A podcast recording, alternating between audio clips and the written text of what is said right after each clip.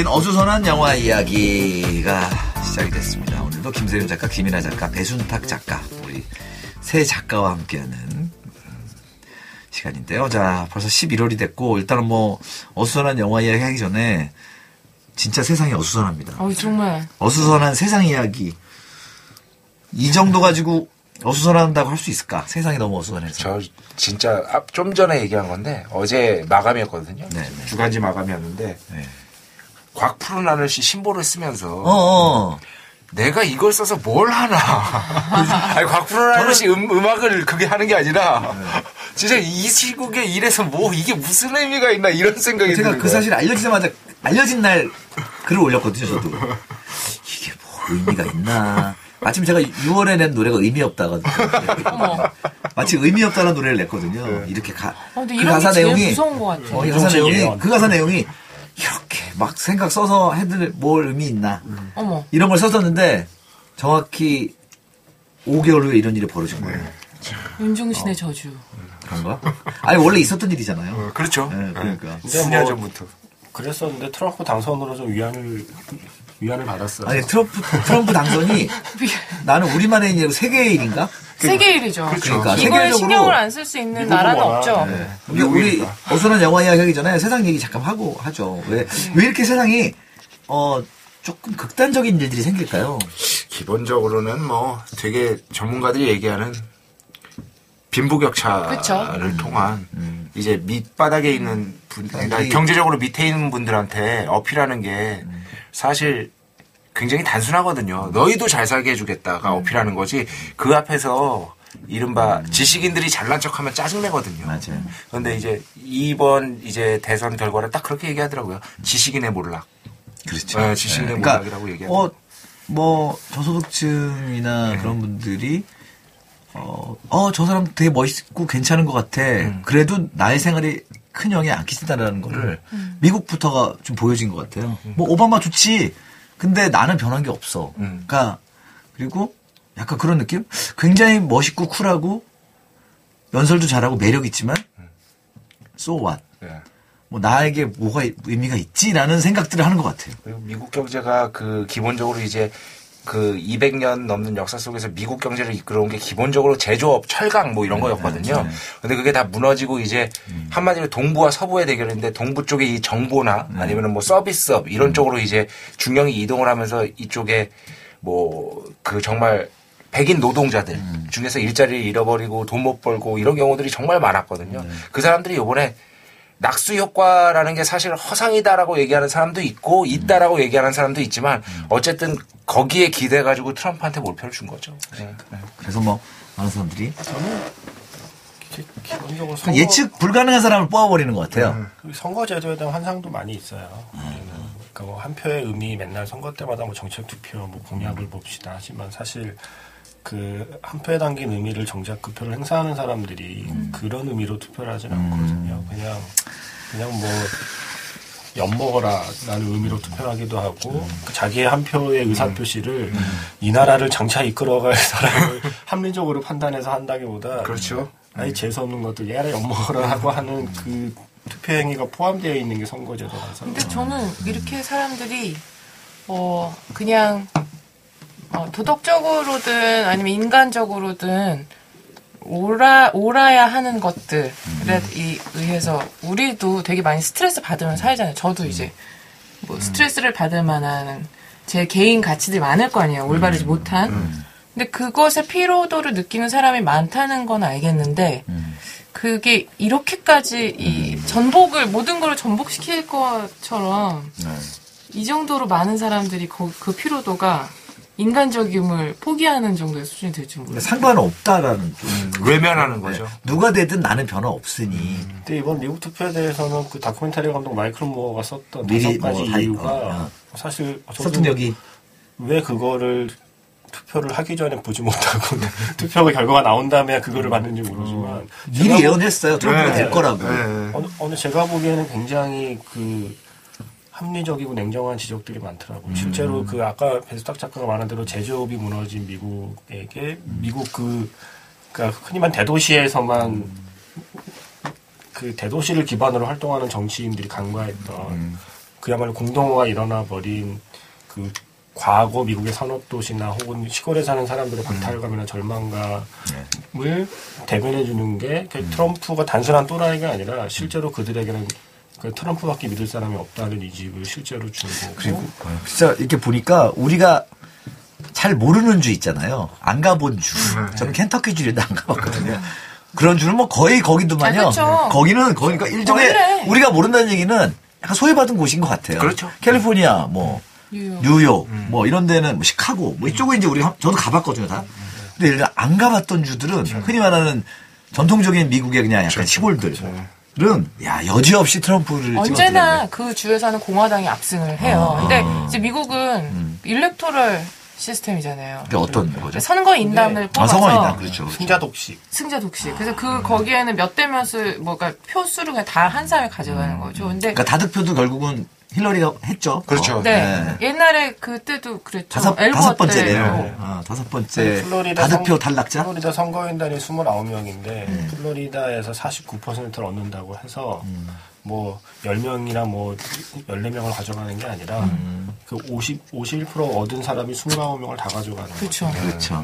그러니까. 그게 참 오히려 그 전까지는 그런 시스템이므로 음. 힐러리가 당연히 이기지 않을까 예측한 부분이 있었는데 그럼에도 불구하고 이제 이렇게 된 게전더 그리고 충격적이었어요. 그러니까 그러기엔 또 힐러리도 만만치 않은 만만치 약점들이 있었던 것 같아요. 왜냐하면 매력이 없어서 그래요. 네. 힐러리랑 그리고 그런 것 같아요. 대통령 선거는 사실 후보 개인의 매력이라는 게 굉장히 중요한 게 근데 트럼프가 매력이 있었나 봐요. 아니죠. 그렇죠. 어, 그러니까, 그- 그- 그러니까 이제 이상한 매력이 있다고도 어떻게 볼 수 있죠. 이상한 어, 나는 거기에 말도 안 되는. 거기 마이클 모어가 지적한 가장 핵심적인 게 트럼프 지지자들은 열광적으로 트럼프를 찍으러 나가는데 팬덤이 있는 사람. 네. 민주당을 지지하는 사람은 민주당 지지자이긴 하지만 힐러리는 딱히 뭐 사실 요번에 민주당 한국이랑 비슷한 것 같아요. 예, 그냥 네. 저기가 싫어서 네. 트럼프가 싫어서 찍은 사람이 많을 거예요. 그렇거나 아니면 아예 아예 투표 자체를 포기하거나 거기도 미국도 똑같더라고요. 젊은 층들은 뭐 아유 당연히 힐러리가 되지 뭔 트럼프야 이러고 안 찍고 그렇죠. 이제 나이 드신 분들은 막 완전 막 그래서 트럼프 하여튼 내년에 무슨 일이 벌어질지. 저는 전쟁만 안 났으면 좋겠어요. 저도요. 저는 다, 다 필요 없고, 진짜 전쟁은 너무 참혹한 거기 때문에. 맞아요. 저 맞습니다. 사실 트럼프가 당선되기 전까지는 거의 100% 확신하는 쪽이었어요. 그, 하- 한반도에서 전쟁은 안 난다. 왜냐면은, 내가 김정은이어도 생각해보세요. 그쵸. 지금 잘 먹고 잘 살고 모든 걸 누리고 있는데 전쟁 나면 100% 지거든요. 그 어떤 결과가 오든 북한은 100% 져요. 왜냐면 전 세계가 공격을 할 건데. 근데 미쳤다고 전쟁을 하겠어요? 근데 트럼프가 되면서부터 이게 약간 불안해졌어. 그러니까 뭐 전쟁을 떠나서 약간 예측이 불가능해요. 좀 불안한 거 같아요. 육자회담 봐요. 우리 육자회담. 트럼프, 아베, 푸틴, 김정은.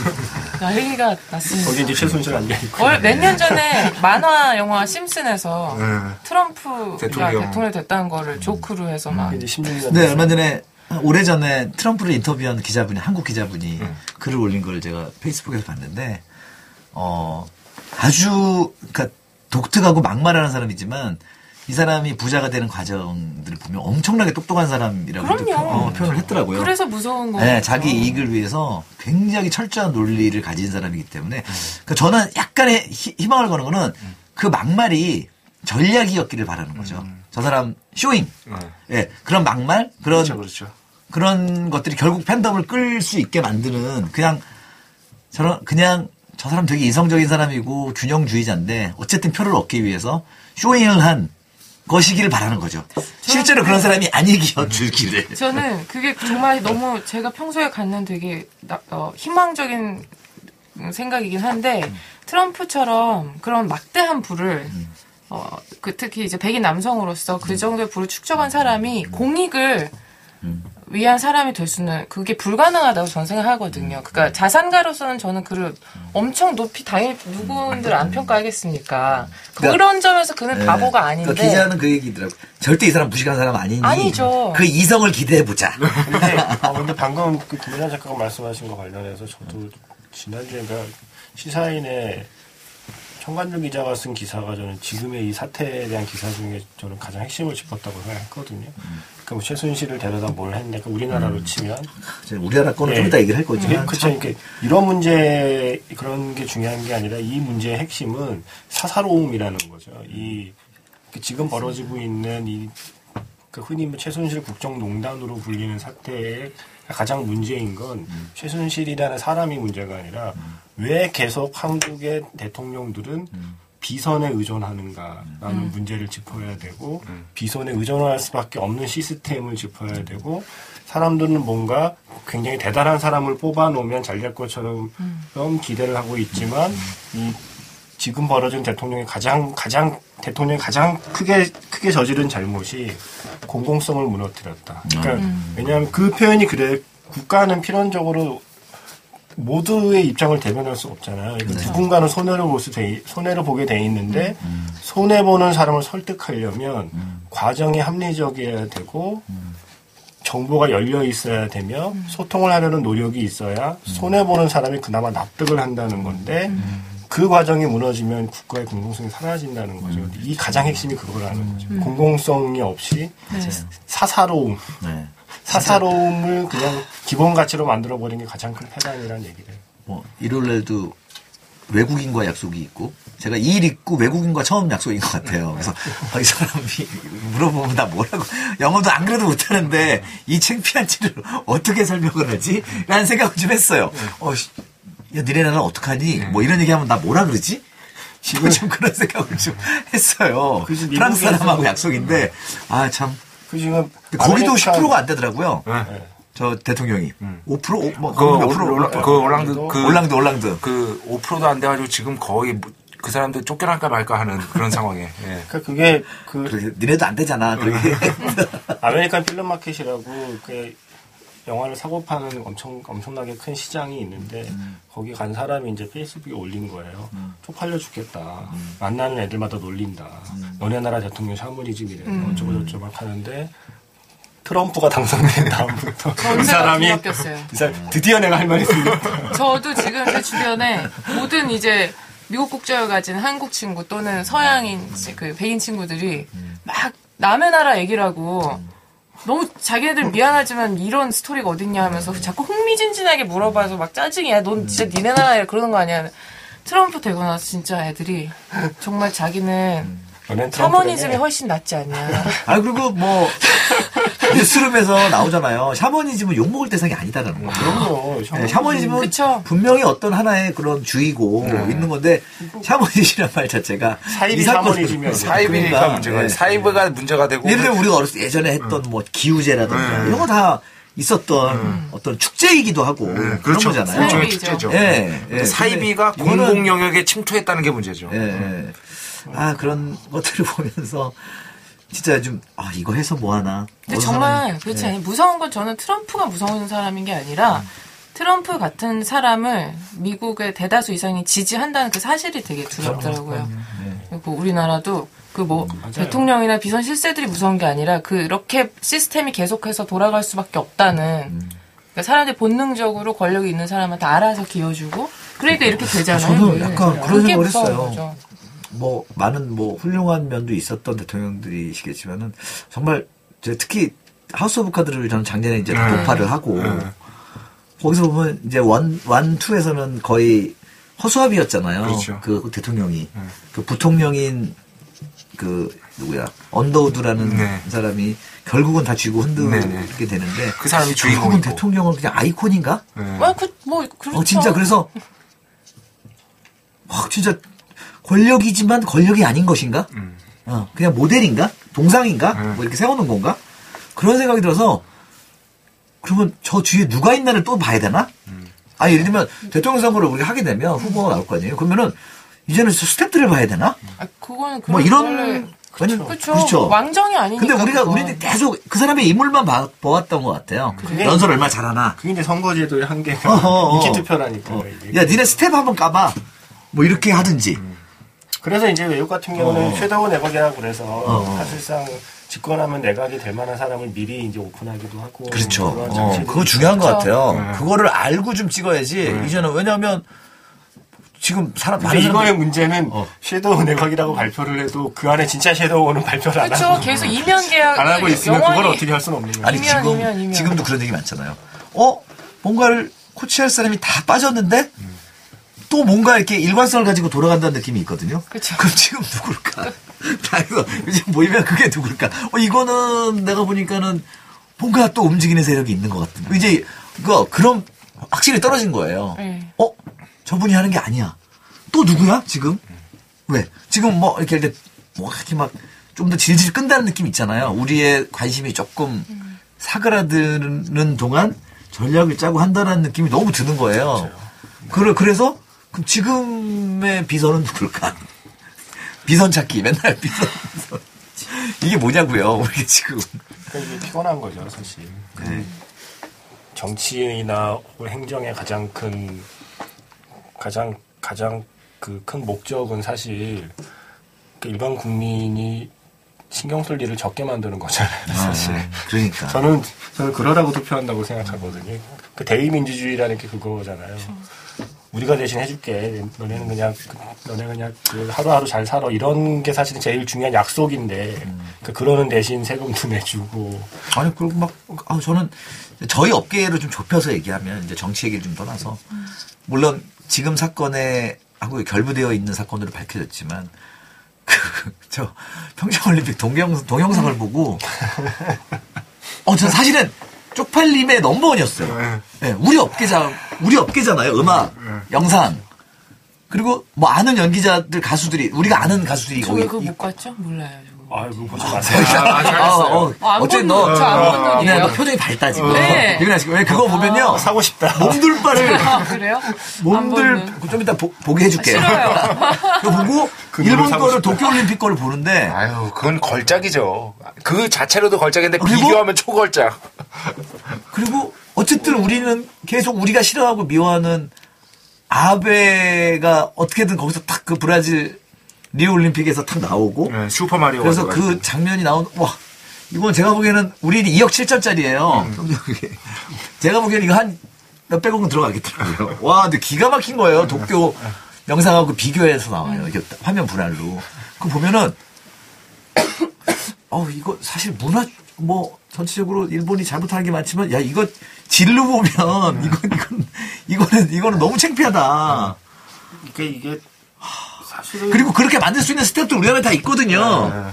있어요. 그리고 맞아요. 한 그게 100억, 핵심이에요. 100억 언더를 할 수 있어요. 우리나라, 우리나라 정도, 우리나라 이, 저기, 내가 보기엔 아, 우리나라가 일본 거는 몇 일본보다 개 영화 없 훨씬 잘 만든. 그러니까. 그 능력이 안 되는 게 아니에요. 그러니까 그게 그게 사람들을 제일 힘 빠지게 하고 자괴감을 들게 하는 그쵸. 게 음. 지금 이 벌어지는 모든 사태를 보고 사람들이 그러니까 그 분노가 아니라 허탈해하는 건 이, 그러니까 지금 우리나라가 이, 그러니까 이거를 감당하지 지금의 시대를 감당하지 못할 능력이 없는 게 아닌데 이루고 있는 게 짜증이 네. 나는 거예요. 우리나라에 얼마나 그래픽 잘 만들고 촬영 잘하는 기사님들이, 어, 감독님들이 너무 많은데, 이게 뭐지? 사실 거기 출연하는 분들도 너무 사실은 희생양처럼 됐어요. 그렇죠. 괜히 다 열심히 하는 개그맨들이고 다 하는 분들인데, 그, 전혀 모르는데도 괜히 욕 먹고. 어. 그러니까요. 사실 그분들의 뭐, 뭐, 음원이 나오고, 뭐, 이거 한, 너무 안 된 거예요. 어쨌든 그 영상 속에 들어가 있는 분들이. 그냥 출연료 줘서 한 건데. 그리고 평창올림픽 홍보 영상이라고 하니, 뭘 왜 마다하겠어요. 아휴, 그걸 보면서 참, 이게, 하여튼 우리가 오늘 문화를 다루는 일을 하는데 그거에 앞서서 요즘 돌아가는 얘기가 오늘 또 다루는 이야기가 어떻게 보면 소소한 이야기일 수도 있고 어떻게 보면 더큰 삶에 관한 이야기일 수도 있어서 좀 이 얘기를 하기 전에 저희가 한번 좀 세상 제가 돌아가는 이야기를 그 지난번에 설리 허드슨 강의 기적이라는 영화를 보고 글을 쓰면서 음. 그그 사람이잖아요. 그 허드슨 강에다 비행기를 비상착륙시켜서 승객 아무도 안- 아무도 죽게 하지 않았던 그 음. 이야기. 그 영화를 보고 느껴지는 게 그 사람이 뭐 영웅 영웅 하는데 음. 그 사람은 슈퍼히어로가 아니라 그 사람은 그냥 프로페셔널이었을 뿐인 거거든요. 음. 그냥 그냥 자기 일을 잘하는 사람이어서 결과적으로 슈퍼히어로가 된 거라는 거죠. 그러니까 우리가 저는 막뭐 제가 제일 믿지 않는 말이 뭐 국가를 위해 헌신하겠다, 봉사하겠다 이런 게는 저는 가장 믿음이 안 그냥 가는 자기 게 일을 열심히 하면 되는 거예요. 맞아요. 잘. 그러니까 저는 저는 이게 가장 중요한 게 프로페셔널이 그러니까 자기가 제일 잘하는 거를 활- 할수 있는 판을 만들어 주는 게 저는 가장 가장 바람직하다고 생각하는데 문제는 프로페셔널이 아닌 사람들이 그 프로페셔널을 영역에 제치고 들어가서 그렇죠. 제치고 그 자리에서 프로페셔널인 척 한다는 하면서 벌어지는 일들이 이거라는 거죠. 근데 어, 근데 저는 그 문학계 황태자라는 분 얼굴도 못 봤으니. 참. 근데 성공 그게 안 못하신 본게것 같은데. 다행이다. 그러니까 내가 성공 못하신 것 같은데 어, 아직. 나는 간택도 한번 못 당하는. 예. 아니, 뮤직비디오 안 찍었어요. 그죠? 그러니까 전안 찍었어요. 저는 그분을 스치도 한번 봤나? 왜냐 90년대하고 2000대 초반까지는 뭐 예. 네. 근데 그분하고만 이상하게 저는 또 만난 적이 없어가지고 뭐 어떻게 보면 다행일 수도 있죠. 그렇죠. 네. 그렇죠. 그런데 어, 하여튼 그런 거 보면서 요즘 뭐 하여튼 문화계가 연예계가 들썩들썩합니다. 예. 이럴 때일수록 일상을 잘 지켜야 돼요. 맞아요. 제가 늘 하는 게 잘 그래서- 먹자. 우리의 일상인 어수선한 영화 얘기를 우리는 어수선하게 합시다. 네. 맞습니다. 잘 먹고 잘 놀아야 돼요. 이렇게. 잘 먹어야 됩니다. 자, 우리 비틀즈 8 Days a Week 어, Touring Years에 대한 이야기를 저번 주에 했는데 아, 저번 달에 했는데 어 이거 꽤 보셨더라고요. 그리고 네. 비틀즈가 최근에 또 12개의 뮤직비디오를 이렇게 보정을 해서 네네네. 색보정을 한 건지 HD급으로 이렇게 나왔는데 그거 다 감동하더라고요. 네. 너무 멋있다고. 링고스타도 왔다 갔는데 아, 저는 그게 제일 부러워요. 뭐냐면 뉴스도 못 나오고.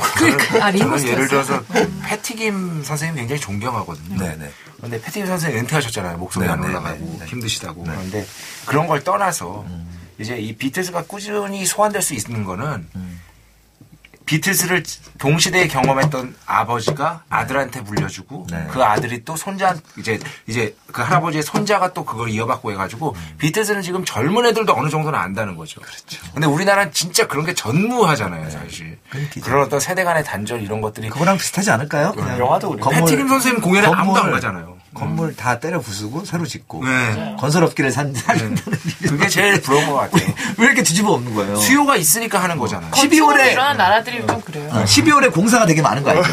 아 그래요? 왜 그러는지 아세요? 12월에 세금 다 써야죠. 어, 아, 예산을 아, 다 써야 되는데요. 아, 그래야 아, 내년에 다 바. 어 나는 그 제도 좀 바꿨으면 좋겠어. 네. 내가 확실하게 안, 알고 있는 건지 모르겠는데 12월, 11월 되면 그냥 아스팔트를 엄청 다 까 뒤집어요. 네. 그 이거 그래도 얘기 들었는데 그래야 그 다음에 그만큼 그 예산을 받는 거예요. 남으면 예산 줄인대요. 네. 근데 예산을 남기고 잘 쓴 사람들한테는 잘 쓴 구, 그 지자체에게는 전 더 줘서 더 아, 좋게. 쓰게 하는 게 맞는 것 같아요. 난그 제도도 좀 아껴서 잘 썼는데 그니까요. 주민들 불만도 없어. 그럼 잘한 거잖아요. 그렇죠. 강남구 대표적이거든요. 음. 이게 쓸데없이 갑자기 조명을 보도블럭마다 갑자기 심었다가 다시 다 막 그러니까. 그러니까 그런 근데 그런 게 해요.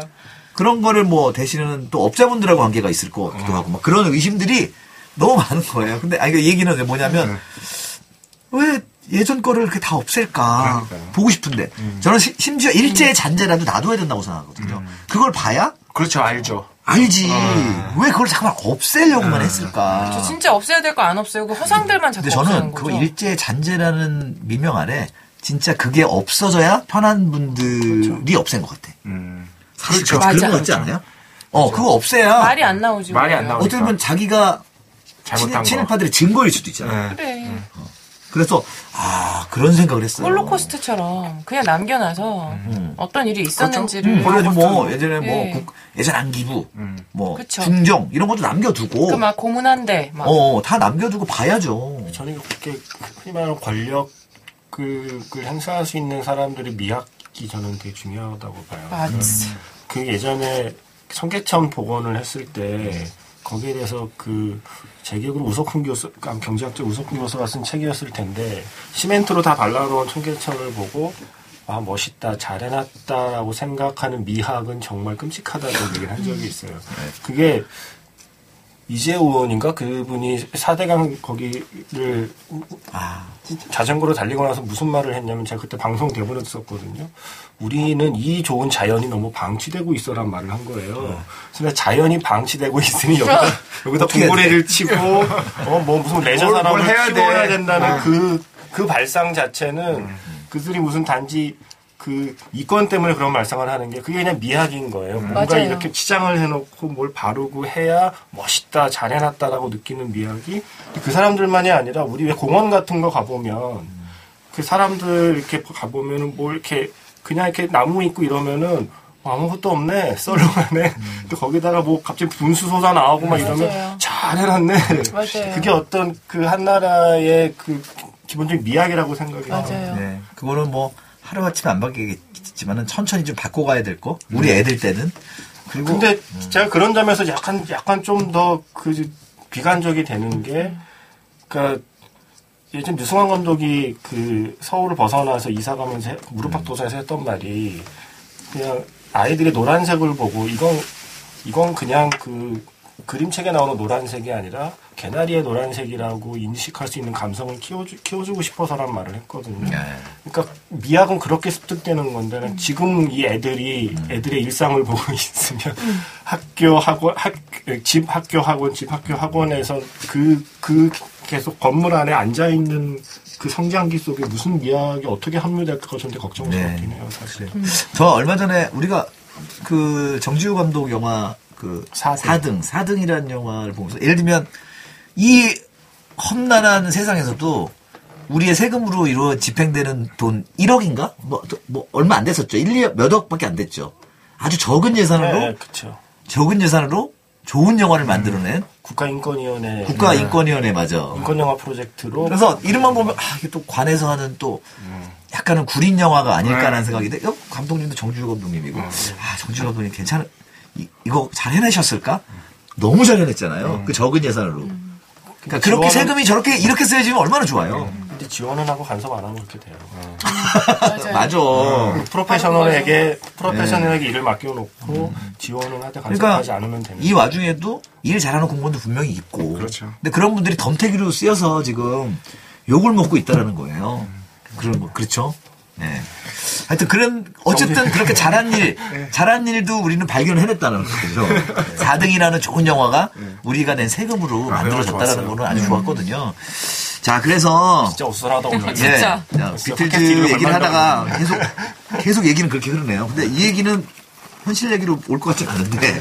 자, 오늘 다룰 영화를 한번 얘기해 주시죠. 네, 11월 10일에 개봉한 일본 영화고 세상에서 고양이가 사라진다면 음. 이 작품이고 사실 이거 저 올해 부천 영화제 할 때 부천 영화제 경쟁 부문에 이 영화가 선정이 됐는데 이 영화를 이제 그 고른 분이 아시아 담당 프로그래머였거든요. 네. 그분이 원래 판타스틱 영화제의 전통적인 취향으로 따지면 이거 판타스틱 영화죠. 그렇긴 영화. 한데 외국에서 생각하는 판타스틱 영화의 기본은 호러, 뭐 약간 스릴러 이쪽 이, 이쪽에 좀 집중되어 있거든요. 사실 약간의 그 서구의 서구 판타스틱 영화제 전통은 그래요. 근데 한국은 약간 좀 폭을 좀 넓혀서 선정하긴 하지만 그냥 약간 비현실적이면은 네. 비현실적인 근데 장면이 나온다거나. 저도 아시아 프로그램을 개인적으로 너무 이제 좋아해서 네. 골랐다고 저도 이제 궁금했던 작품이었고 네. 이제 그래서 드디어 이제 개봉을 해서 저도 봤습니다. 근데 음, 자, 어떤 영화입니까? 저는 먼저 책을 봤고요. 책. 네. 그 다음에 영화를 봤고 큰 설정은 기본적으로 동일합니다.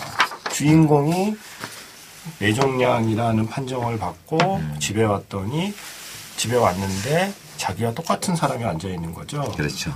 그 일종의 악마라고 부르는. 음. 네, 뭐 분명하게 악마라고 말하진 않지만 책에서는 좀 더 분명하게 악마라고 얘기를 해요. 아, 네, 그런데 이제 이 그 나의 모습을 하고 나타난 악마가 나에게 네. 제안을 하는 거죠. 네가 이제 언제 죽을지 모르는데 네. 세상에서 한 가지를 없애면 네가 하루를 더 살 수 있다. 이런 나와의 거래를 하겠느냐? 당연히 마다할 이유가 없어서 오케이. 근데 뭐 그래서 하나하나 차례로 세상의 물건을 없애는 건데요. 첫 번째로 없애는 게 전화. 근데 이거 없애는 걸 악마가 정하더라고요. 네, 악마가 정하는. 근데 그, 그 정도 옵션은 나한테 줘야 되는 거 아니야? 그럼 너무 하찮은 것부터 어, 하겠지. 그럼 내 뭐, 그래서 맨. 처음에 파슬리라고 하잖아요. 아, 네. 파슬리 없애고 싶다고. 그런 거 할까봐. 그런 거 할까봐. 그러면은, 그러면 심지어 한 200살 살 수도 있어요. 왜 없어야 될 거 많거든. 없어도 상관없는 거. 목이랑 바퀴벌레 없애도 되지 않을까? 아니야, 그거. 근데 생각보다 없어지면 뭔가 뭔가 뒤틀리고. 그래. 안 좋은 일이 생길 수도 있어요. 네. 그래서 어쨌든 그 하나하나 없애기 시작하는데 처음에는 하루를 더 살 수 있다는 생각에 거래에 응했지만 막상 거래를 하고 보니 세상에 공짜가 없는 것이 악마가 했던 말이 생각나는 거죠. 뭘 하나 얻으려면 뭘, 뭘 하나 잃어야 한다. 예를 들면 전화를 없애면 전화로 인해 생겼던 관계나 전화에 얽힌 추억도 같이 없어진다는 사실을 전화가 없어진 다음에 알게 된 주인공이 전화는 진짜 크더라고요. 네. 그러니까 몇 장면 보는데 아, 그쵸. 전화 없어지면 네. 우리 히스토리가 많이 없어지겠구나 생각했어요. 그래서 그런 식으로 이제 전화에 이어서 뭐 다음에 뭐 다음에 뭐 하나씩 악마가 이제 제안을 할 때마다 주인공이 조금씩 조금씩 갈등이 커지고 결국 어떤 선택을 하게 될 것인가에 대한 이야기가 세상에서 고양이가 사라진다면 이 제목이 이렇게 붙은 이유는 결국에는 이 주인공이 고양이랑 단둘이 살고 있는데 네.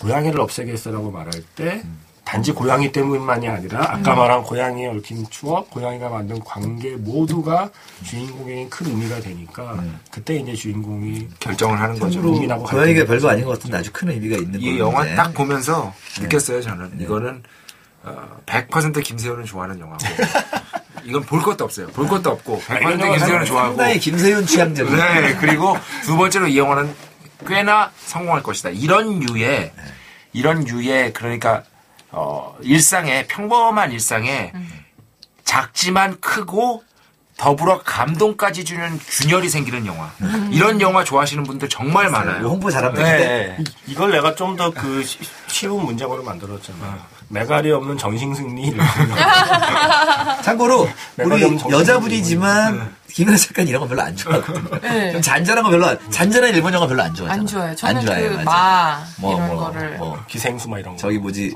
I am a Killing Note. hero. Killing Note 맞나? Death Note 이런 거 좋아하죠. Death Note. 아, 예, Killing Note. 이런 거 좋아해. Death Note랑 만화 중에는 뭐 우시지마. 네. 20세기 소년 거. 네, 그런 거요. 아, 사채꾼, 사채꾼. 사채꾼 아, 마. 사채꾼 우시지 마시네. 진격의 거인 이런 거 좋아하죠. 아주 아주 좋아요. 그러니까 막 사람 씹어먹고 이런 거. 사실은 만화가도 저 마스터 딱- 키튼 이런 거 하죠. 딱 그거에 메가리 없는 영화인데, 메가리 없는 영화에 분명한데. 이런 것들을 선호하는 팬들이, 그러니까 그 많죠. 비슷한 얘기인 것 같아요. 저, 예를 들어서, 그, 스위스 개그 그분 누구시죠? 스위스 개그? 스위스가 뭐? 뮤지션, 우리나라. 스위스, 스위스. 아, 아, 루시드 폴. 어, 루시드 폴. 루시드 폴 음악 좋아하시는 분들이 있잖아요. 사실. 루시드 폴 음악을 저 유희열 씨도 얘기했지만 메가리가 없는 음악이잖아요. 그런데 그거 좋아하시는 분들 굉장히 많잖아요. 저혈압 느낌이 나요. 네. 그런 거랑 비슷한 것 같아요. 네. 근데 그럼에도 불구하고 제가 재밌게 보는 것들이 있긴 있어요. 조제 이런 건 되게 재밌었어요. 음. 그러니까 그이 류에 잘 만드는 감독이 있고 음. 좀 못 만드는 감독이 있고 제가 잘못된 걸 많이 봤어요, 솔직히. 못 그냥 만드다기보다는 좀 뻔하게 만드는 그냥 감독. 예쁜 파스텔 톤이기만 한 그런 영화들 많이 봐서 선입견이 좀 오래 이게 깊이 있더라고요. 그리고 이게 이런 영화의 그 이런 영화 단점 중에 하나가 설정이 전부인 영화가 많아요. 그러니까 이제 그러니까 약간 시나리오보다는 시놉시스에 끌려서 시놉시스는 끌리게 만드는 세상에서 고해가 사라진다면 뭐야 이거 하는데 그거를 그거를 이제 차곡차곡 채워가는 시나리오가 약간 좀 빈약한 경우의 작품이 많이 이 있어요. 왠지 이 영화는 감독님의 비주얼이 좀 떠오를 것 같아. 왠지 막 어, 아주 마르고 네, 네, 그렇죠. 아, 남자분이죠. 그쵸 감독은 나- 원래 남자분이죠? 사진이 있나? 아, 봐봐 사진 있나? 아, 이 사람은 작가고요. 감독 사진은 없네. 아, 사진 없구나. 보도 자료에 없네. 어, 어딘가 근데 마르고 아 여기 있네. 어 잠깐만. 비슷하지? 자 설명해 보세요. 좀 마르고 예. 마르고 마르고 거기서 많이 볼 것 같아. 약간 삼청동이나 그쪽에서 많이 볼 것 같은 외모. 오, 어, 굉장히 제 생각에 정확한 어떤 네. 좀 그럴 듯한 외모에 그럴 줄, 네. 네. 되게 그리고- 잘생기셨는데. 근데 잘생기셨고 어 제가 보기에는 그리고 좀 팀포크적인 아, 살 그리고. 폰, 어, 어, 휴대폰은 최신형 쓰지 않습니다. 최신형 쓰지 않고요. 예. 근데 이분이 원래 광고 찍던 분이래요. 아 진짜. 영화를 찍던 분은 아니고 사실 이거는 감독보다는 제작자가 예. 감독보다 제작자가 중요한 게 아, 이거에 이 소설을 쓴 게 영화 제작자예요. 이 사람이 원래 제작만 하던 사람인데 소설을 썼는데 이게 첫 소설이죠.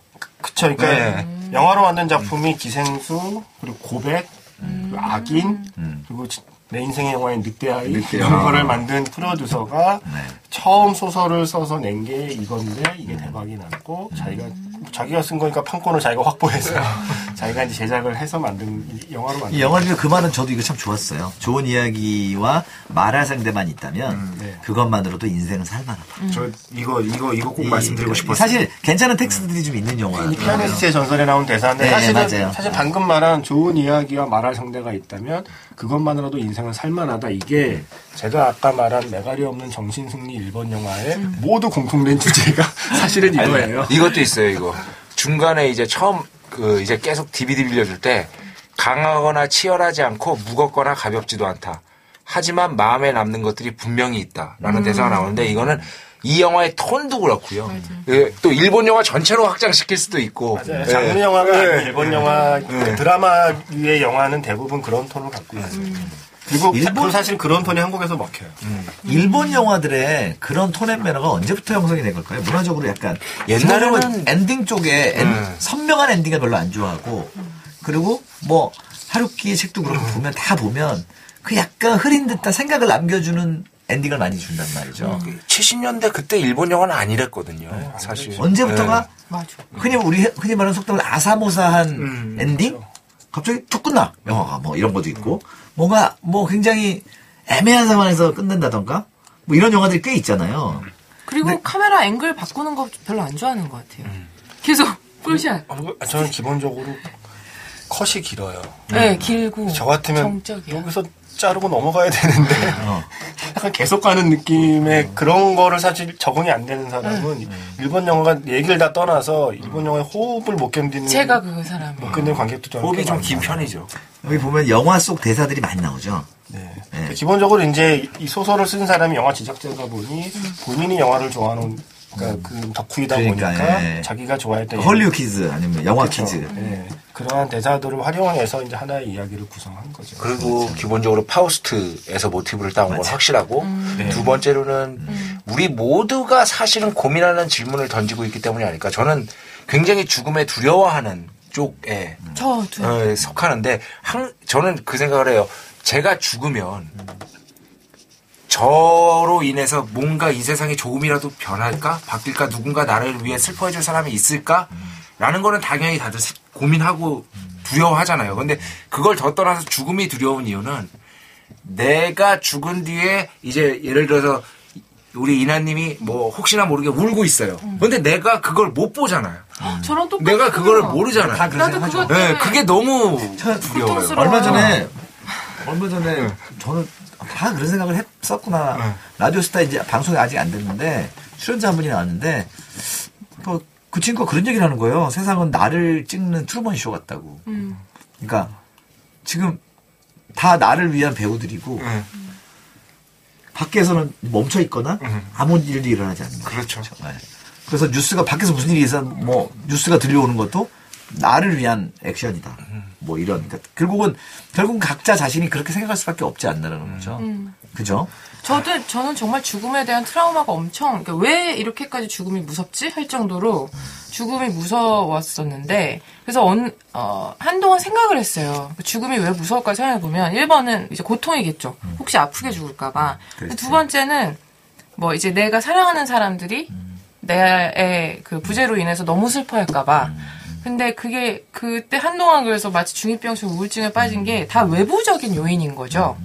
그러니까 내가 죽은, 죽는 게 무서운 게 내 안에서는 없고 그 누, 밖에만 있다라는 게 되게 좀 나를 어, 우울하게 만들었. 음. 나는 왜 그런 갈등이 있어요. 없지? 뭐 이런 거? 어, 내적인 아, 아. 갈등이 왜 없지? 이런 거? 아, 그러니까 내가 스스로 살아야 할 이유가 없고 내가 죽기 두려운 이유는 그냥 다 외부적인 이유고 그러면은 내가 그런 것들이 아예 없다면 그냥 나 혼자로서의 존재로는 살아갈 이유를 스스로 뭐- 무엇일까 뭐 이런 생각이 결, 들었어요. 결국 관계 때문에 나를 네. 살아가는 것인가? 이 영화도 사실 그 관계가 음. 어, 사라지는 것을 그러니까 내가 사라지는 게 아니라 사실 관계가 사라지는 것에 대한 영화니까. 그렇죠. 그러니까 이게 휴대폰 하나 때문에 많은 게 사라지는 네. 걸 여러분들 영화 네. 보시면은 그, 그, 그 장면은 좀 좋았어요. 처음 없애는 게 휴대폰인가? 예, 그치, 전화. 네, 전화기. 뭐 제가 이제 스포일링이 될까봐 얘기는 못하겠지만은 전화기가 싹 사라지면서 그리고 예고편에도 나와요. 안 나오나요? 모든 히스토리가 바뀌는 거예요. 전화를 통해서 만났던 사람부터 시작해서 더 많겠죠, 뭐. 뭐 여러 가지가 없어지면서 그게 그게 소설과 영화의 차이예요. 아 소설은 어떤데요? 소설은 그렇게까지는 되지 않아요. 아 그래요. 예. 그러니까 거기에 그 뭐라 그럴까 그 도라에몽의 뭐를 도라 나 기억이 잘 안 나서 도라에몽의 무슨 모자인가 어. 뭐 이렇게 모자를 씌우면 존재는 하지만 사람들이 그, 네, 네, 네, 그 모자 있어요. 그러니까 이- 그런 것과 같다는 비유를 해요. 그러니까 휴대폰이 완전히 이렇게 영화 스토리 이렇게 뭐 손에서 손에서 이거 녹아서 없어지고 이런 게 아니라 어딘가에 있긴 있을 텐데 사람들이 아무도 신경 쓰지 않는 존재가 되어버리는 음. 상태의 변화로 소설에서 묘사를 하거든요. 음. 영화에서 소설이라 가능한. 근데 영화에서는 좀 더 시각적으로 해야 되니까 이제 그쵸. 막 손에서 녹아 없어지고 네. 그걸로 인해서 마치 그, 그 시간 여행 영화처럼 전화가 없어지는 순간 막 기억도 다 리셋되고 이런 설정인데 원작은 그렇게까지는 안 가요. 네. 그래요. 어, 일단 영화 어떻게 보셨어요? 뭐, 일단은 뭐, 저는 굉장히 좀, 좀 중간 중간에 굉장히 울컥하면서 맞아. 아, 제가 또 이런 영화에 좀 그러니까 약해요. 약해요. 좀 약한 게 있어요. 네. 그래서 아까 나는 약하지만 네. 당신은 약할 사람이 네, 아니야. 굉장히 약해서 중간 중간에 이제 좀 울컥하는 장면들도 있었고 특히나 뭐 음악 하시는 분 뭐 저는 일본 음악 쪽은 잘 모르니까 음. 악 하시는 분 확인은 못했는데 그 중간에 따라라라다다다다 하면서 약간 행진곡 비슷한데 되게 슬픈 행진곡 같은 노래가 나와요. 그 노래가 계속 반복해서 나오는데 그 노래가 너무 좋았어요. 네. 아, 근데 저는 필요 없이 음악이 너무 많이 깔려가지고. 그게 또 일본 이런 영화에 또 네, 일본이 근데 좀, 저는 그냥 개인적으로 곡도 좀 후지고, 진짜 너무. 현악기 들어가고 심지어 또 우리 90년대 드라마에도 이런, 이 정도는 안 깔았는데. 사운드가 좀 후지죠. 아, 사운드보다는 곡이 좀, 조금 너무 유치해요. 너무, 너무 시, 무슨 얘기 하시는지 너무 뻔한. 진행으로 계속 가고, 그래서, 아, 아, 일본의 음악 사람 진짜 많은데, 근데 일부러 이렇게 갔나? 음, 어, 뭐 이런, 있겠고. 이런 생각도 좀 했고. 하여튼 울어, 울었어요. 네, 많이 울, 아, 중간 중간에 진짜? 그러니까 펑펑 온 건 아니고 이제 좀 차오르는 거 있잖아요. 맞아요. 그런 느낌을 주는 영화고 그래서 저는 이 영화가 성공할 것 같아요. 저는 진짜. 그거가 되게 힘들, 그 육체적으로 힘들어요. 그 조제도 그렇고 이 영화도 그렇고 눈물이 이렇게 팡 터지게 안 하는데 이게 왜 눈물이 조금 날래다 말래다 하면 두통이 오는 거 아시죠? 음. 아 약간 힘들어지죠. 네. 네. 그리고 굉장히 이게 체력이 훅 떨어져요. 그 그거를 겪게 하는 그런 영화들이 있어요. 그런 느낌 그런 느낌을 좋아하는 관계 나 같은 사람이 있어서 고양이 고양이 키우시잖아요. 저 저요. 아 최근에 어, 아 고양이 저 그래서 이 설정이 너무 안 잔인했어요. 안 좋아할 수가 없어요. 진짜. 아니 난 그래서 가슴이 더 아팠지. 근데 난 이게 재밌었던 제일 재밌던 설정이 그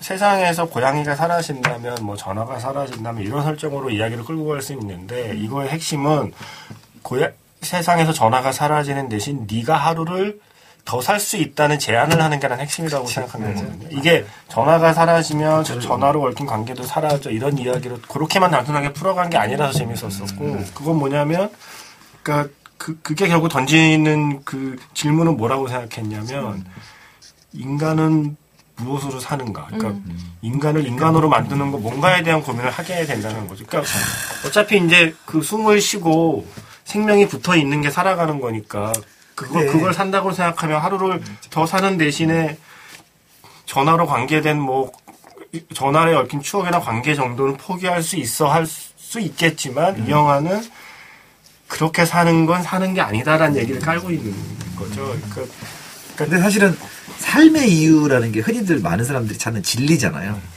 그거 찾으려고 막, 뭐, 그러니까 뭐, 뭐, 계룡산에 들어가시는 분도 있고, 뭐, 이런데, 저는 항상 그런 결론이 좀 제가 우리 현실적인지 모르겠는데, 현, 진리 못 찾는다 주의거든요. 그렇죠. 예.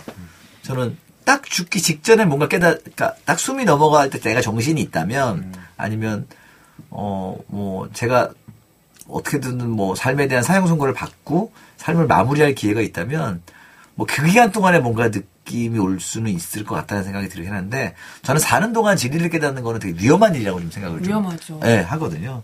그래서 자꾸만 이렇게 삶의 이유를 찾으려는 영화들을 보면 더 핵- 혹시나 내가 찾아버리면 저는 그게 삶의 이유가 되게 힘들어지는 거라고 생각해요. 그래서 그래서 결국은 뭐, 뭐 사사로운 것들 다 중요한 것이다라는 동기부여, 삶에 대한 동기부여를 주기 때문에 좋은 것 같아요. 그, 이 영화가 그런 측면에서는 굉장히 동기부여를 강하게, 네. 강하게 줄 수 있죠. 좀 더 내 주변도 좀 더 돌아볼 수 있고, 이렇게 소중했던 사람들한테 왠지 모르게 전화도 걸어주, 걸어보고 싶어지고. 저는 이 영화를 보면서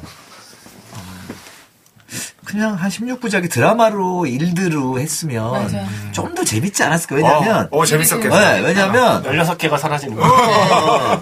여섯 개가 사라지든지. 그쯤은 돼야지. 근데 어 이거를 한두 시간 가량의 영화를 보기에는 저는 제가 일단 제 제가 좋아하는 스타일의 일본 영화는 아니에요. 예. 저는 요 요거보다는 조금 더 깨알 같은 면이 더 있고 어 좀 저 화면 잡는 것도 좀 항상 일본 영화들이 그런 건 있거든요. 일본 일본 가고 싶게 만들어지잖아요. 맞아. 어, 별거 아닌데 그냥 별거 아닌 일본 골목인데 네. 너무 가고 싶은 거야. 심야 식당 같은 것도 그러는데 어, 어, 무조건 스시 먹으러 한번 가고 싶고 막 이런 이런 그래 긴자 한번 가야지 또 뭐 야끼도리 한번 먹으러 가야지 막 이런 생각 들게 하거든요. 그냥 평범한 시내에서도 일본을 가고 싶게 하는 그 일본 일본은 딱 그런 거 느꼈어요. 어디를 받쳐놔도 가고 싶어. 근데 그게 실제로 그들의 그 아까 예- 어, 초반에 김천 작가님 얘기한 그 도시의 미학이 있죠. 네, 분명히 네, 일본에서 그러니까. 그 자기 건물들이. 그러니까 이제 자기 거를 만들려고 하는 거고 우리는 음. 그 다 비슷해지려고 하는 거고. 어, 난 편의점만 들어가도 아, 아 이런 거 편의점 가서 뭐 사 먹고 싶다 뭐 이런 거. 저는 일본에 가면 편의점부터 가요. 왜냐면은 어. 맥주를 한번 쫙 봐줘야 네. 마음이 확 안정이 되면서 근데 또 그게 우리가 일본에 안 살아서 그럴 수 있어. 맞아. 그렇죠. 이게 상대적으로 다. 일본 사람도 하긴 오면 맞아. 제가 아는 그 일요일 날 만나는 다이내미컬이야. 일요일 날 만나는 프랑스 사람도 한국 환장해요. 너무 좋대. 그러니까. 근데 미학적으로는 그래도 어, 어, 근데 미학 얘기는 안 끝이에요. 하는데 네. 그래도 그래도 좋대요. 한국 우리가 지금 싫어하는 한국의 모습까지도 자기한테는 이국적인 거야. 그럼요. 아, 그런 네. 건 있는데 일본은 근데 그게 그게 저는 참 되게 부러운 게 뭐냐면 음. 약간 경제적으로 그렇게 여유롭지 않아 보이는 동네조차도 음. 그들이 그냥 왜 이제 그냥 생활감만 느껴지는 건 그. 생활이 보이는 게 음, 아니라 그 와중에 아름답게 하고 살고 있는 모습들이 보여요. 막 화분을 어떻게 했다거나 네. 그게 아, 이제 그리고 그게 일본- 참 부럽더라고요. 일본은 조금 게. 허름한 동네도 그, 그 얘기죠. 허름한 동네도 그 사람들 통장에 돈이 그렇게 많대요. 아, 아, 그런 돈이 진실이 그건 어, 그? 사람들이 소비들을 잘 안 하고 잔고들이 장난이 아닙니다. 어, 잔고들이 장난이 아니고 그건 이제 종이다리라는. 어, 우리가 보기엔 다 부자들이. 특히 할머니들 뭐 다 돈도 많이 모아놓으시고, 그냥 안 쓰고 그냥 와서 뭐 이렇게 한국 같은 데 와서 뭐 그냥 불고기 드시고. 그 사실은 일본은 부자 나라죠, 사실은. 그렇죠. 예, 부자 나라기도 하고 그랬는데. 하여튼 제가 보기에는, 아, 요거를 되게 감각, 홋카이도. 홋카이도예요. 어. 홋카이 하코다 때. 음. 그래서 촬영 하코다테는 제가 하코다테 갔다 왔잖아, 이번에. 하코다테는 이제 나도 갔어. 왜냐면 집 잃어버려가지고요. 하코다테 가서 뭐 먹었어? 하코다테? 하코다테면은 시오 라면을 먹어야 돼요. 소금 라면. 소금 라면. 네, 음. 하코다테의 어, 명물입니다. 네. 하코다테 왜 간지 아세요? 저는 중간에 노보리베츠라는 온천. 네, 노보리베츠. 노보리베츠. 그러니까 삿포로에서 노보리베츠까지 가는 기차인데 제가 이제 가족이랑 다, 가- 제 가방을 여권 다 들은 가방을 여기다 얹혀놓고 위에다 얹혀놓고 내린 거예요. 그래서 노보리베츠에서 하코다테까지 2시간 반인데 일본 말도 못하는 제가 그 가방 찾으러 우리 가족은 온천에 다 있고 나 혼자 간 거예요. 어, 어. 가서 가방을 다 갔더니 저는 그거 그러니까 일본 사람들 특유의 성격이기도 하대요. 낯선 곳에 가방이 있으면 일본 사람들 겁이 많아서 절대 안 건드리고. 아, 아. 저희 동서가 일본 말 잘하는데 다 이제 그 여기랑 다 얘기해서 갔더니 내가 아 와타시와 윤 그랬더니 이름 얘기했더니 아 그런데 가방 찾았다 그러면서 그 가방 절대 열, 열어보지도 않고 그게 폭발물일 수도 있잖아요. 그 겁이 엄청 많대요. 그래서 아 가져가라고 가져가라고 가져가라고 가져왔는데 하코다테 역에서 다시 올라가는 기차를 탔더니 태풍이 왔대요. 그래서 결항 뭐죠? 네, 결함. 결항 결 그게 못 가는 거예요. 아, 기차가? 예, 기차 다시 못 가는 거예요. 그래서 음, 제가 한국에서도 안 해본 일본 택시 아저씨들이 기다리고 계시더라고요. 그래서 일종의 나라시를 노보리베츠 노보리베츠 4만 5천 더블 원 뭐 이런 거. 4만 5천 원 주고 갔다 왔어요. 4만 5천 네. 45만 원을 주고 택시를 타고 갔다 왔다는 장거리 장거리. 역사상. 가장 택시비 한 방에 네, 나갔어요. 그렇죠. 네, 하루 네. 묵직이에요. 진짜. 아, 근데 가족이 있어요. 플레이스테이션 한 대 날라간 거예요, 네, 진짜. 네. 와, 그래서 저는 하코다테에 대한 그게 하코다테구나. 하코다테구나. 아, 그래서 이게 좀 일드로 풀어놓았으면 좀 나기자기하고 재밌지 않았을까라는 생각을 좀 했어요. 왜냐면 일들은 기본적으로 또 엄청 재밌게 만들잖아요. 네.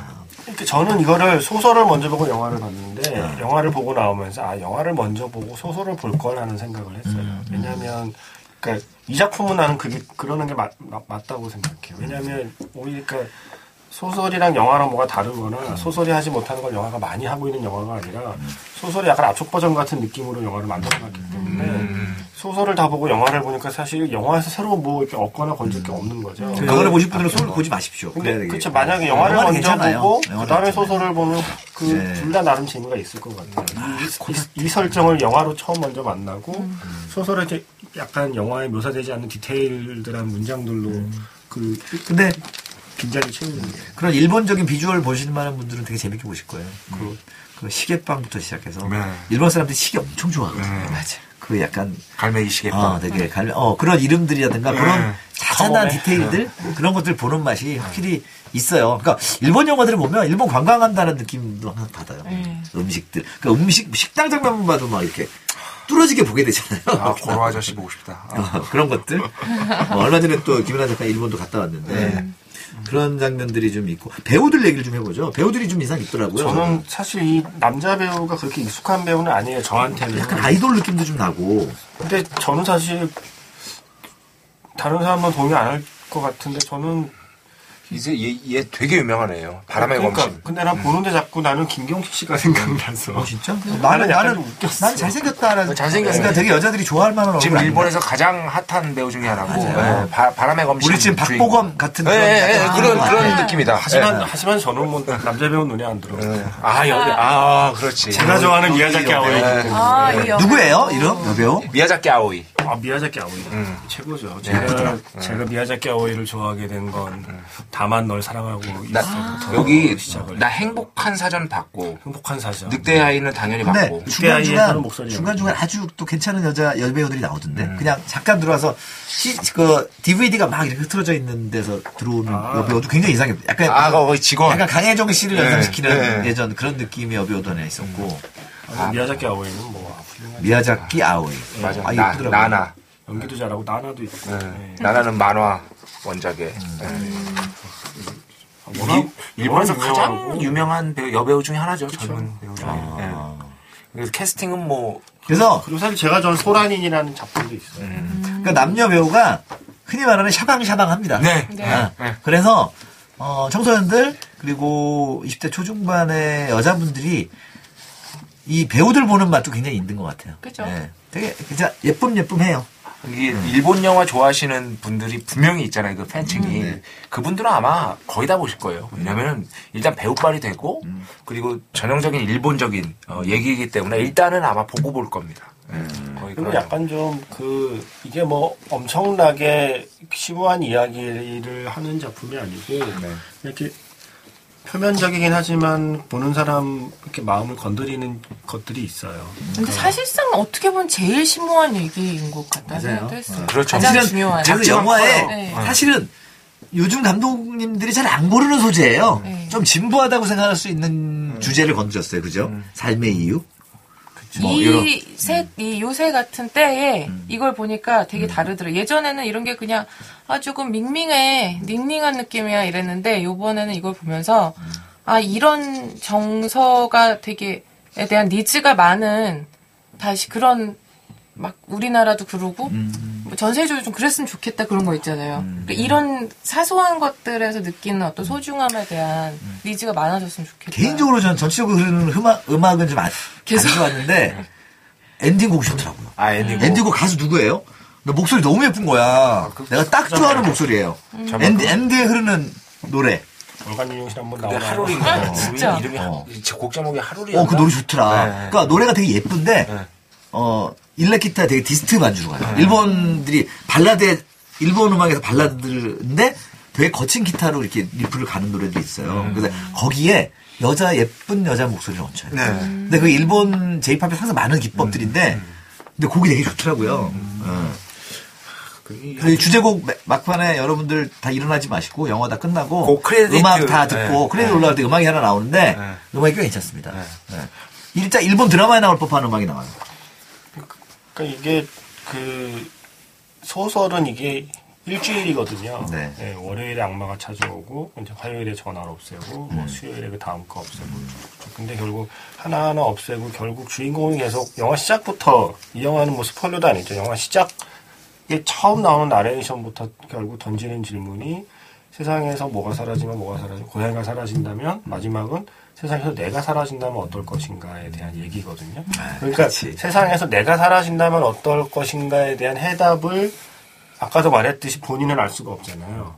세상에서 내가 사라지면 어떻게 될지를 알 수 알 수 없는데 세상에서 전화가 사라지는 걸 보니까 세상에서 또 뭐 시계가 사라지는 걸 보니까 이런 걸 보고 나니까 미루어서 진짜 건데 음. 세상에서 내가 사라진다면 아 내 주변 사람들이 이럴까 혹은 뭐 세상이 어떻게 될까에 대한 생각을 하게 만드는 거죠. 그 내가 사라진다는 건 결국은 나에게는 세상이 끝나는 거잖아요. 음.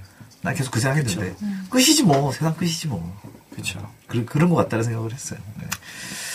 아 오늘 영화 그 저, 그 전에 영화 이전에 너무 세, 상에 대해서 너무 얘기했다. 맞아. 그러니까 근데 지금 되게 저는 필요한 영화라고 네. 생각해요. 이게 왜냐 우리 처음반에 막 이러려고 뭐 이거 왜 굳이 해야 돼 이 시국에 막 이런 생각들 다들 많이 해서 무기력해져 있잖아요. 근데 이럴 때에서. 되게 나 스스로에 대한 질문을 많이 하는 영화인데 음. 그러니까 나의 이유들을 음. 다 무기력해진 때일수록 그 이런 영화를 보고 음. 그냥 이제 본인의 세계를 다시 구축하는 일들을 해야 된다고 그게 생각합니다. 뭐 비슷한 이유인 것 같아요. 그러니까 어, 사실 이게 내 세상에서 사실 이 영화가 처음에 제시하는 거는 내가 사라진다고 해도 큰 변화는 없기 때문에 거기서 오는 어떤 무력감 같은 것들 네. 그런 것들이 있는데 결국 그렇지 않을 수도 있다라고 얘기하는 영화라고 볼 수 있잖아요. 그렇기 때문에 뭐 어, 그렇게 생각하실 수도 충분히 있죠. 그리고 사실 영화라는 게 그 영화 자체의 완성도가 아주 이렇게 뛰어나서 음. 그런 영화를 보고 나오면서 막 같이 본 사람끼리 얘기하고 한참 그 영화에 대해 수다 떠는 영화도 있지만 음. 영화의 완성도가 무슨 크리스, 크리스토퍼 놀란 영화같이 그런 게 아님에도 불구하고 음.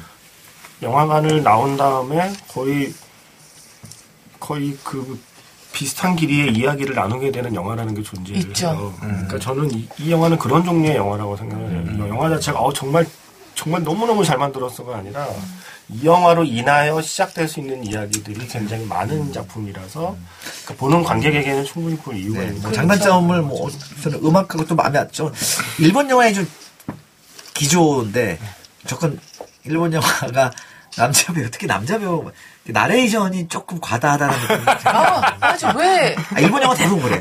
뭐, 아나타와, 뭐, 이러면서. 아나타와. 뭐, 이렇게 시작해, 나는. 그리고 뭐, 그리고 꼭 이렇게 파, 파도 소리. 아, 저는 약간, 기본적으로, 섬나라긴 하지만 바다 참 많이 가. 그러니까, 물론 나레이션을 적절하게 쓴 영화들도 되게 많지만, 그렇죠. 어쨌든 영상으로 나타내, 혹시 자신이 없다거나 이런 경우 굳이 설명을 다는 경우 있거든요. 저는 음, 음. 영화가 기본적으로 화면 예술이기 때문에, 네네. 영상으로 모든 걸 설명해 주는 게 제일 좋다라고 생각을 하고. 그렇죠. 그게 네. 제일 고수인 네, 거예요. 그리고 근데 나레이션이 너무 심하다 싶으면은 이제 막판에 정말 어떻게 이게 풀릴까 생각했는데 막판에 주인공들끼리 대사로 다 풀어버리는. 음. 저는 그것도 정말 사실 그 사건은 하면서 막 다 얘기하면서 막장 드라마도 그렇잖아요. 아니, 샤가 뭐? 악당이. 이끼 봤어요 이끼. 내가 제가 이끼가 제일 없다. 이끼 마지막에 어떻게 되나 너무 궁금했어요. 어, 막, 아, 좀, 나 쪼여갔는데 정재영 씨하고 다 말로 다 얘기한 거여서 어? 이게 끝났어. 모든 실마리가 대화로 다 푼 거야. 그 아, 무슨 변호사 영화도 아니고 말이죠. 아침 드라마 중에요. 뭐 유명한 장면이 있어요. 어떤 여자가 여태까지 수십 년을 막 꿍꿍이로 배- 막 살고 있는데 그게 어떻게 밝혀지면 마당에서 혼자 그 여주인공이 다짐을 해요. 내가 복수심으로 너와 함께 사랑한 척 살고 있지만 나는 언젠가 너에게 이걸 알리게 할 거고. 어. 그래서 근데 남자가 뒤에 벽 뒤에서 얼굴 반만 내밀고 그걸 봐서 그 거대한 음모를 알게 돼요. 그러니까 너무 탈았잖아. 그런 식인 거죠. 그러니까 저는 그래서 나레이션이 저는 영화를 너무 설명하면 안 된다고 생각해요. 나레이션이 나레이션 하는 이유가 분명해야 된다고 생각해요. 예를 들면 오히려 나레이션이 더 궁금하게 만든다던가. 어 뭐지?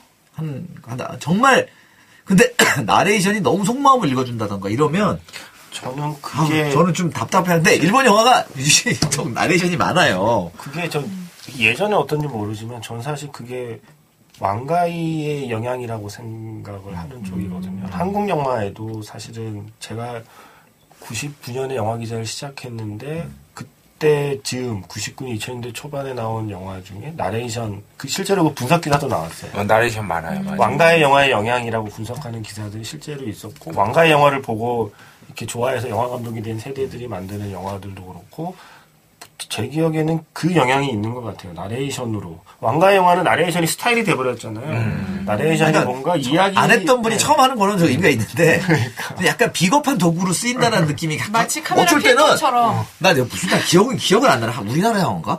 나레이션이 갑자기 여자로 바뀌어요? 남자였다가? 난 그걸 좀 이해를 못해. 이거 어떻게 나레이션이 인칭이 바뀌냐고. 갑자기 딴 사람 영화인데 그거는 이건 아, 근데 기법이라고 보기도 그렇고 막 등장해요. 나레, 나레이션이 다른 사람이. 이건 뭐야. 나레이션. 이랬던 영화들. 그래서, 아, 나레이션 없이 우리한테 조금 더 관객에게 맡기면 어떨까라는 생각을 좀 많이 하는데, 이 영화의 나레이션도 조금 설명적이었던 것 같아서.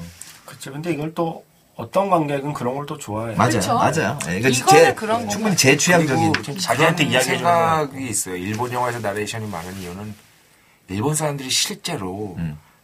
그러니까 타인과의 대화가 그렇게 많이 없고 음. 혼자서 이렇게 꿍얼꿍얼 될 수밖에 없는 그런 문화잖아요. 사실 그런 그러면 영향도 있지 않을까 싶고 제작가의 좀 상상이 생기죠. 예, 예. 예. 그런 영향도 있지 않을까 싶고 두 한국에 살고 있는 배작가의 추천. 이런 류의 일본 영화에 지- 아련하게 배어 있는 그 외로움의 정서 있잖아요. 예, 예. 외로움의 정서 있잖아요. 일본 영화 특유의 그 정서. 어디서나 느낄 수 있는.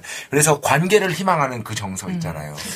그런 것들 때문에 아마도 이런 나레이션이 좀 이렇게 일본인의 정서에 또 맞는 것은 아닐까. 예. 저는 이 영화 보면서 저- 제일 잘했던 게 별거 아닌 신이에요. 별거 아닌 수도 있- 중간에 선배 나오잖아요 외국에서 아르헨티나. 아, 아르헨티나. 근데 그 선배 저는 저는 전혀 그러, 그 거기서 그 장면이 연출되라고 제가 아이신 너무 좋다 헤어질 때 나 이별이 싫다고 그래서 이렇게 눈물 흘리는 장면이 나오는데 그 장면은 오 짠하더라고요. 나 이 사람에 대한 아무 감정이 없었는데 아 그래 저런 사람들이 있어. 짧게 1박 2일을 놀았는데도 헤어질 때 우는 사람들이 있어요. 저는 그런 사람들의 연민을 좀 많이 가지거든요. 이, 이별이 싫던데 죽 이제 어 그건 스포일링이지. 어, 그 다음에 좀 굉장히 또 충격적인 장면이 나오시긴 하지만 어, 어, 그 장면은 별거 아닌데 짠했어요. 항상 이별이 슬픈 사람들이 있어요. 왜냐면 그렇게 사람이 눈물이 흘릴 정도로 신들이 보여지진 않거든요. 그렇죠. 그냥 외국에 살았던 한, 그냥 한 2, 3일 같이 있었나? 어, 네, 그런 정도인 건데. 어, 그 장면은 굉장히 개연성이 좀 없는 신인데도 네. 짠하더라고요. 맞죠. 그리고 약간 이, 이, 이 영화는 한 줄 한 줄 나오는 좀 임팩트 있는 대사들이 네. 네. 좀 있어요. 네. 네. 아까 제가 말씀드린 것도 그렇고 뭐 이게 네. 저는 좀 그런 생각을 좀 해요. 자막으로 보잖아요, 우리는.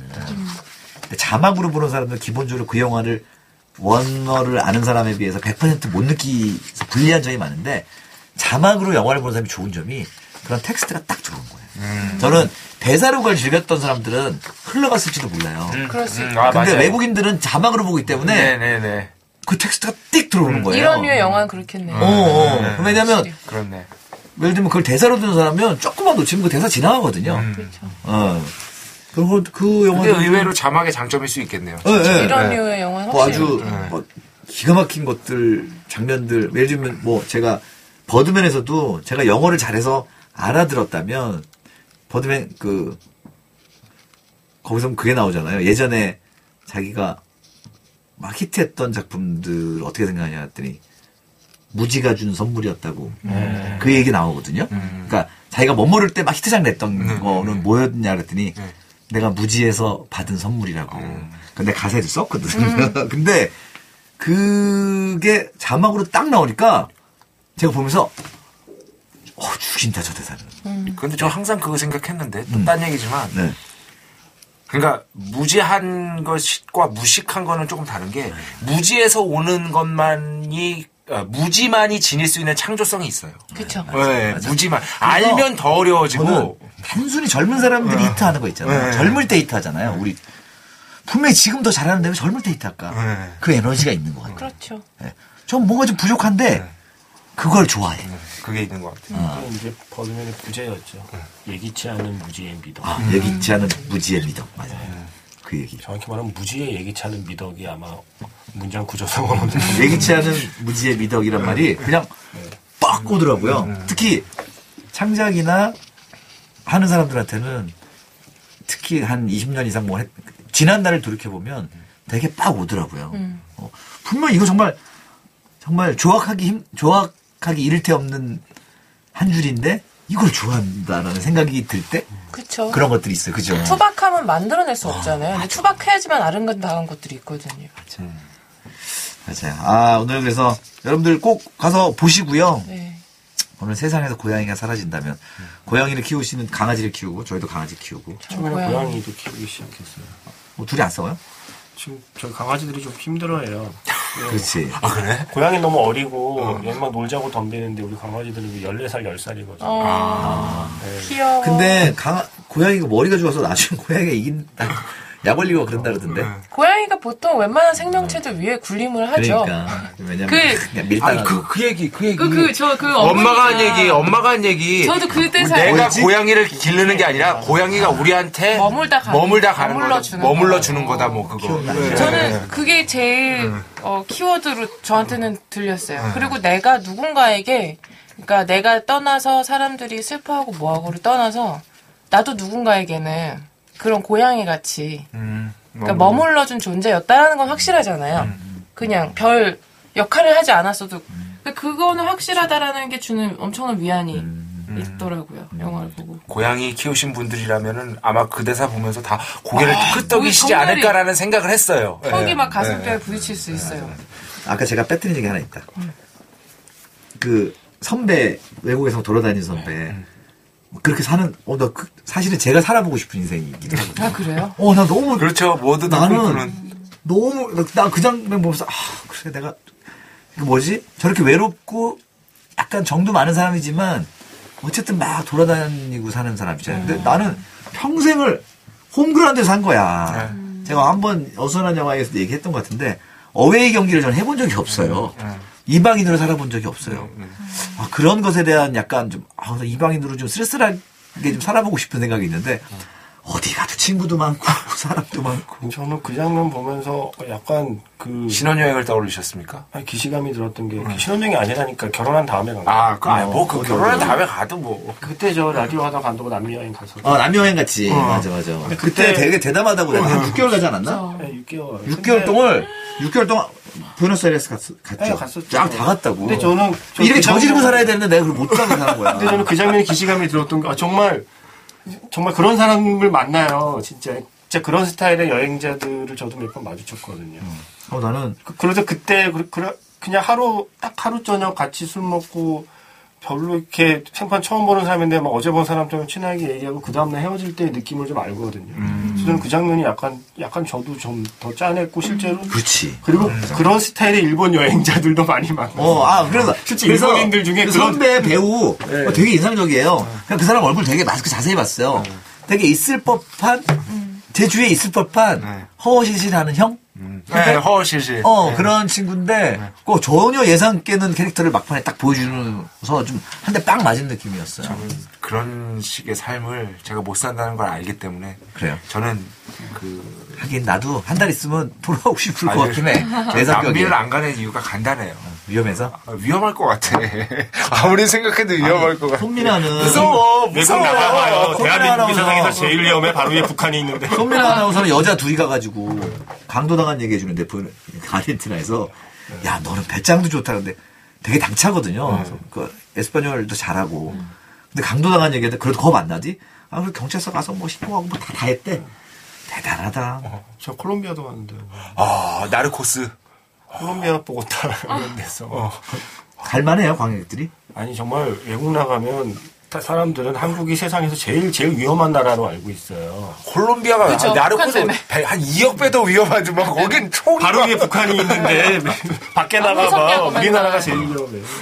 여행을 좋아하는 편은 아니죠. 저는 정말 극단적으로 있던 데에 있는 거. 아, 만나던 사람 만나는 거. 먹던 것을 먹는 거. 저도 그래요, 저도 그래요. 에이만. 네. 어. 저는 가는 거를 꿈꾸는 걸 좋아하는데 안 저질러 봐서 예를 들면 저는 한 달 이상 아한 달 여행 한번 해봤거든요. 미국을 혼자 미국 혼자 한 달 여행 해봤는데 그때 그게 너무 좋아서 좋아하셨구나. 그게 2001년에 유일한 한 달짜리 여행인데 지금 내가 갈 수 있을까? 어 아내 내지는 애 한둘이라도 좀 데리고 가고 싶. 아니 않으면 그게 불가능하거든요. 저는. 아니면 회사를 우리 김이나 씨 남편한테 다 맡기고 나 혼자 6개월 한번 놀다 오는 거. 근데 참 그게 인간으로서 해야 하는 일이라 일은 분명하거든요. 그러니까 안식 휴가 좀 길게. 근데 우리나라 특히 남자들이 이제 그런 이유가 그 40, 3, 40대 넘어가면서부터는 불가능. 근데 저는 있잖아요. 6개월 이렇게 말고 한 달 정도는 가실 수 있잖아요. 한 달을 저는 그게 한 달 정도는. 근데 한 달 정도는 해볼 만하다고 생각해요. 굳이 남미가 아니어도 되고. 근데 저 여행할 때는 하- 한국인 부부, 한국인 가족 가족도 몇 가족 봤어요. 온 가족이 여행하는.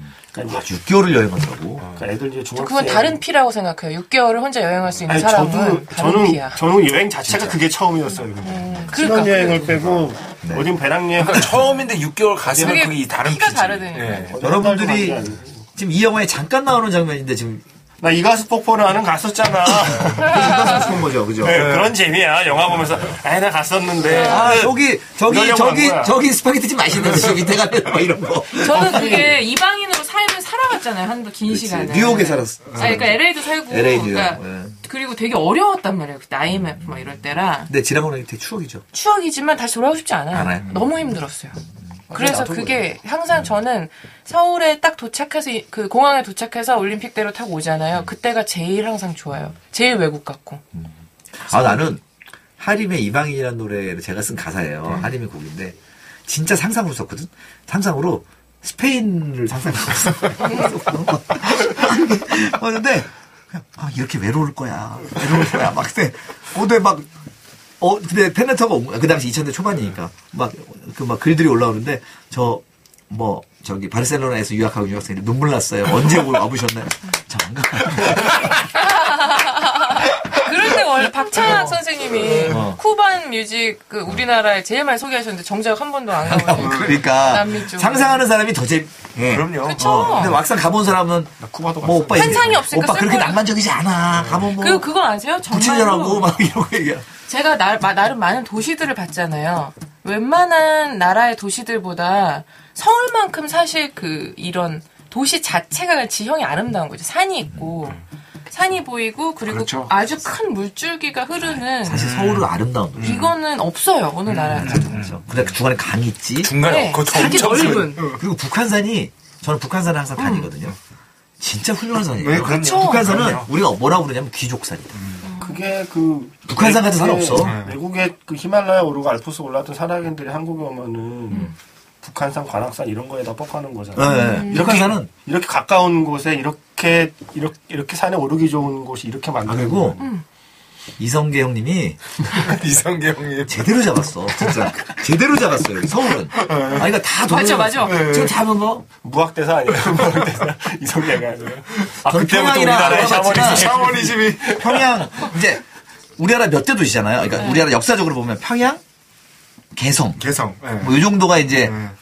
안 가봐서 그- 거기가 어떤 스타일인지 모르겠지만 남한에서는 이제 뭐 서울 그다음에 부산 뭐 광주 대구만 아 그래도 그래도 이게 좀 지형적으로는 서울을 따라오기가 따라오기 힘들어요. 그래서 더 건축에 대한 미학적인 게 아쉬운 거죠. 이렇게 그렇죠. 우리는 너무 아름다운 지형을 가지고 있고 또 통영 이런 데 가보셨어요? 아, 좋아. 나폴리 거기는 한국의 나- 나폴리 아까 나- 어떤 면에서 나폴리보다 아름다워요. 그런데 막 이제 어떤 여수가 봐요. 그러니까 우리나라는 여수 기가 막혀요. 너무나 아름다운 근데 그걸 지형이에요. 그걸 놔둬야 되는데 아 저는 그 여수를 모 대기업이 땅을 그렇게 사놨대요. 왜냐 거기가 무슨 피오르드식 해안이라 그러나 이렇게 꼬불꼬불 이렇게 막 해가지고 아, 너무 너무 학교, 예- 학교에 다닐 때 배운 어, 거 네, 이게 같다. 아, 만, 맞아. 만이에요, 만. 음. 만이라 그러지.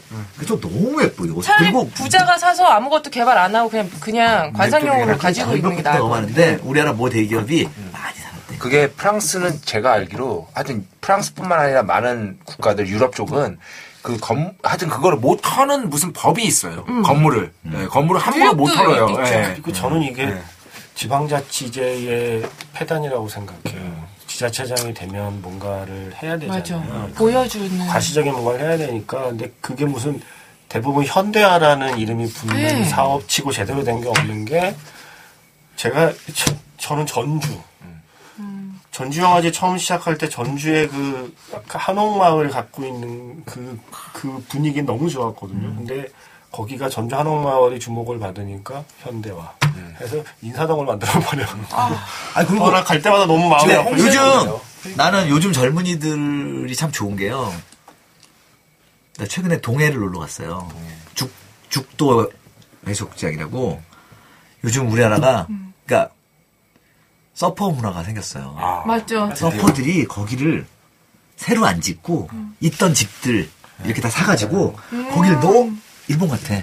일본 하와이처럼 해서 그걸 냅둬야 돼. 이제 어. 그게 또 대형 홍대처럼 되고 이렇게. 아, 그럼 안 돼요. 그럼. 안 돼. 너무 거기서, 거기, 그리고, 그 예전에 그 약간 이 못생긴 횟집들 있잖아요. 네. 못- 이상한 건물에 네. 횟집들이 너무 약간 뒤쪽으로 빠지고 서퍼들의 어떤 공간처럼 해서 되게 맛집도 많이 생겼는데 어, 주위 환경들을 안 해치고 아, 너무- 원래 있던 집들을 페인팅하고 불안불안하다가 오래 틀림없이 먹어봤다. 프랜차이즈들이 다 들어서 뭐 거기서 이제 거기서 갔더니 홍대니 서천. 이천희 씨가 글로 이사를 글로 이제 왔다 갔다 거기서 아, 그 사진 어 봤어요. 뚱땅뚱땅 네. 뚱땅 해가지고 뭐 이렇게 서퍼 거리도 만들어 놓고 하는데 자연 환경을 안 해치면서 이렇게 잘 하고 있더라고요. 그래서 서퍼들이 바- 바람이 부니까 나가야지 막 이러고 있고 음. 되게 예뻐졌어요. 그래서 막 근데 거기도 이제 너무 유명해지면 갑자기 대기업이 뭐 짓고 이러면 안 당연하죠. 되는데 이제 뭐 막 그냥 놔뒀으면 좋겠어 어촌을. 그래서 거기 사시는 분들하고도 교류하면서 살더라고요. 그래서 아 되게 바람직하다 그런 생각을 했어요. 그 그래서 땅이 좁아서 어쩔 수 없겠거려니는 싶어요. 개발이 계속 되지 않으면 안 되는 건가. 그러니까 저는 너무 그- 안타까운 거죠. 저 윗세대는 어쩔 수 없다고 생각해요. 네. 어쨌든 일제 시대 끝나자마자 어마어마한 전쟁을 겪었고 먹고 살기 힘든 와중에 죽어라 또 죽어라 또, 또, 또 일만 하고 뭐 새마을 운동하고 뭐 공부리 하고 해갖고 어쨌든 뭐 먹고 살 만한 그 먹고 사는 거 외에는 딴 거 신경 쓸 수. 없는 시대에서는 어쩔 수 없다고 생각하는데 음. 이제는 이젠 좀 다른 미학이 필요한 그럼요. 때인데 그런 그런 것들이 하여튼 작게 시작해서 예전의 맞아요. 미학들이 안 건드리는 미약. 모든 걸 좀 틀어지고 그거를 지키기 위해 안간힘을 쓰는 와중이라는 게 이 문제들이 생기는 거예요. 어떤 의원에게 반대를 방치 좀 했으면 좋겠어요. 네. 그러니까요. 참 이게 미학이라는 게 배부른 소리가 아니거든요. 음. 그게 너무나 인간에게 그럼. 무지막지한 영향을 끼치는 건데 음. 그냥 그래서 우리가 그냥 되게 아름 예쁜 거가 좋잖아라는 그런 좀 배부른 소리 하는 게 아니라는 거를 많이 아 그게 다 좋겠어요. 아주 중요하다는 너무나 거. 중요해요. 예. 결국은 막판에 예- 여행 얘기를 잘 끄려면서 이 얘기가 또 나왔네요. 자? 자 이번 주는 아, 아, 이번 달 어수선한 영화 이야기 세상에서 고양이가 사라진다면 랩과 함께 봤습니다. 감사합니다. 감사합니다.